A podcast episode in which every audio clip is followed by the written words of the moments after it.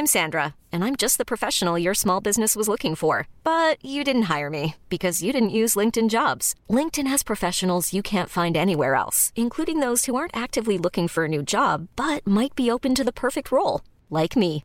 In a given month, over 70% of LinkedIn users don't visit other leading job sites. So if you're not looking on LinkedIn, you'll miss out on great candidates like Sandra. Start hiring professionals like a professional. Post your free job on linkedin.com/achieve today.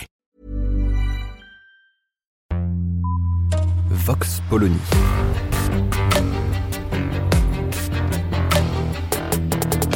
L'actualité vue par la directrice du magazine Marianne, Natacha Polony.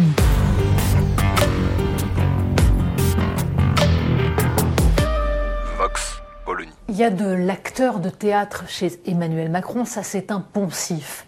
Mais on a bien compris devant sa conférence de presse à l'Élysée qu'il y avait aussi de l'imitateur chez Emmanuel Macron.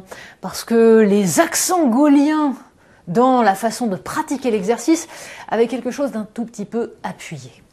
Alors, sur le fond, qu'est-ce qu'elle a apporté cette conférence de presse? Ben, Premier point, c'est toute la limite de l'exercice. Les journalistes posent des questions, les questions sont censées ne pas avoir été données à l'avance au président de la République, et il y répond, normalement donc, euh, à partir de son improvisation. D'accord. Mais les journalistes, eux, ils ne peuvent pas reprendre. Donc il n'y a pas plus de liberté en fait dans cet exercice que dans celui de l'allocution, même si les journalistes peuvent se permettre quelques questions un petit peu piquantes, le jeu étant de briller devant ses petits camarades journalistes. On aura compris d'ailleurs que les questions qui remportent les plus grands suffrages de la profession sont celles qui parlent de politique politicienne. Parce que pour le fond, qu'est-ce qu'il y avait dans cette conférence de presse? Une posture autoritaire, accent sur la discipline, le mérite et l'autorité à l'école. D'accord.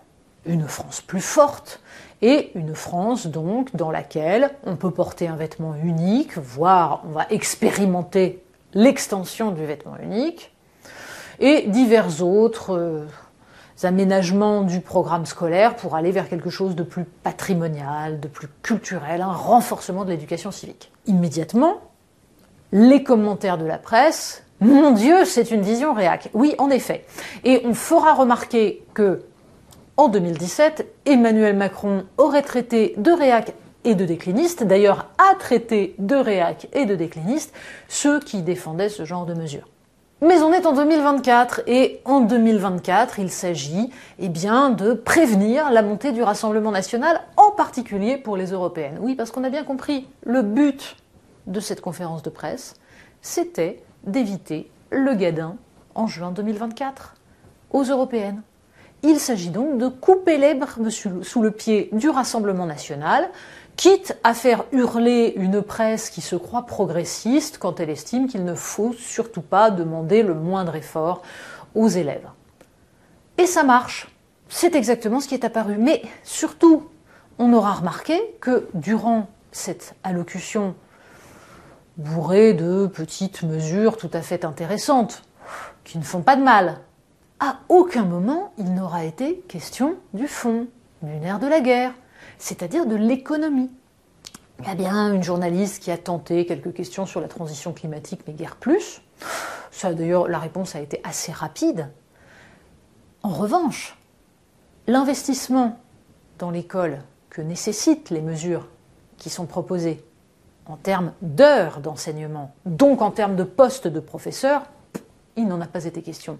Mais allons plus loin, plus largement, sur toutes les questions essentielles. Crise du logement, bien sûr, mais aussi pouvoir d'achat. À aucun moment ne s'est posée la question de la politique budgétaire, de la politique monétaire, donc des contraintes imposées par la, Banque, centrale européenne qui est en train de remonter ses taux, ce qui va très rapidement et ce qui est en train de bloquer l'économie, rien sur les défaillances d'entreprises qui explosent. De tout cela, il n'aura pas été question. Parce que la caste journalistique trouve que c'est bien plus important de savoir quelle liste va arriver en tête aux européennes, le Rassemblement national ou la liste macroniste. Bref, une fois de plus, on sera passé à côté des sujets de fond. Trois jours plus tard, on en retient les questions éducatives et la sortie du président sur l'infertilité. Là aussi, même chose.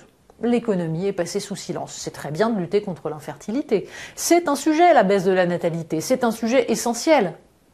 Mais est-ce que réellement le plan contre l'infertilité et le resserrement du congé parental en un congé de naissance va changer quoi que ce soit? Quand les Français n'ont pas de quoi se loger, donc certainement pas de quoi agrandir leur logement. L'exercice de la conférence de presse permet de passer sur les problèmes comme l'eau sur les plumes du canard, et on est très souvent aidé en cela par les questions des journalistes. Vox Polony. Retrouvez tous les podcasts de Marianne sur les plateformes de streaming. Et puis les analyses, articles et entretiens de la rédaction sur marianne.net. Et surtout, n'hésitez pas à noter cet épisode et à nous laisser vos commentaires.